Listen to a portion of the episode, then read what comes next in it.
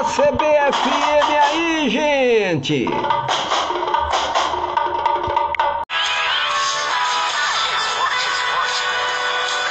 partir de agora, você fica com a melhor transmissão de futebol. Jornada Esportiva. Floriano Dutra.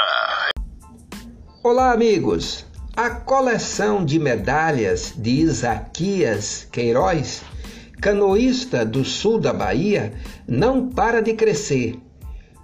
No último dia 11, o atleta de Ubaitaba conquistou mais uma medalha de ouro na carreira, desta vez nos mil metros no Campeonato Pan-Americano de Canoagem Velocidade que está sendo realizado em Halifax, no Canadá. O campeão mundial e olímpico Isaquias Queiroz não teve muitas dificuldades para vencer a prova do C1 mil metros.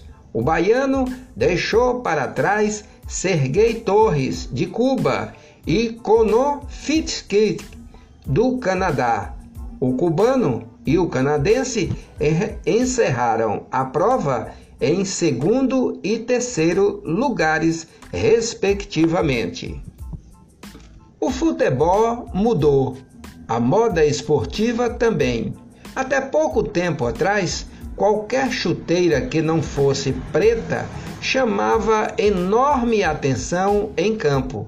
Hoje acontece o oposto.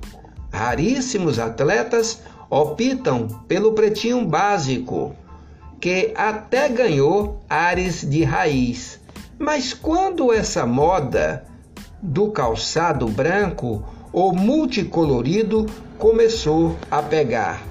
Então, o primeiro jogador a usar e ousar abandonar as chuteiras preta foi o britânico Alan Ball, meia com passagem pelo Everton e o Arsenal, e campeão mundial pela seleção inglesa em 1966.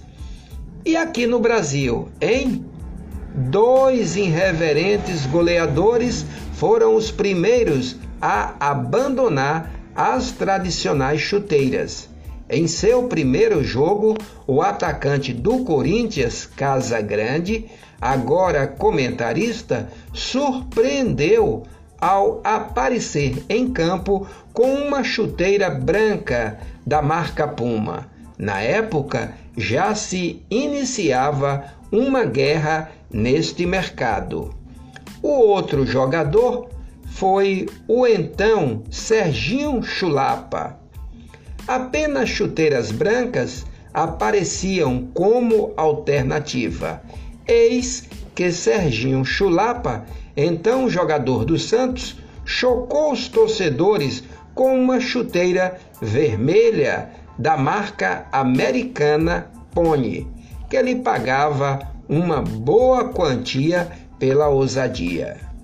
A maior descoberta da minha geração é que o ser humano pode alterar a sua vida, mudando sua atitude mental. Floriano Dutra para GB Esportes, parceria CBFM. Alô, Gil Batista. CBFM, o rádio de sempre.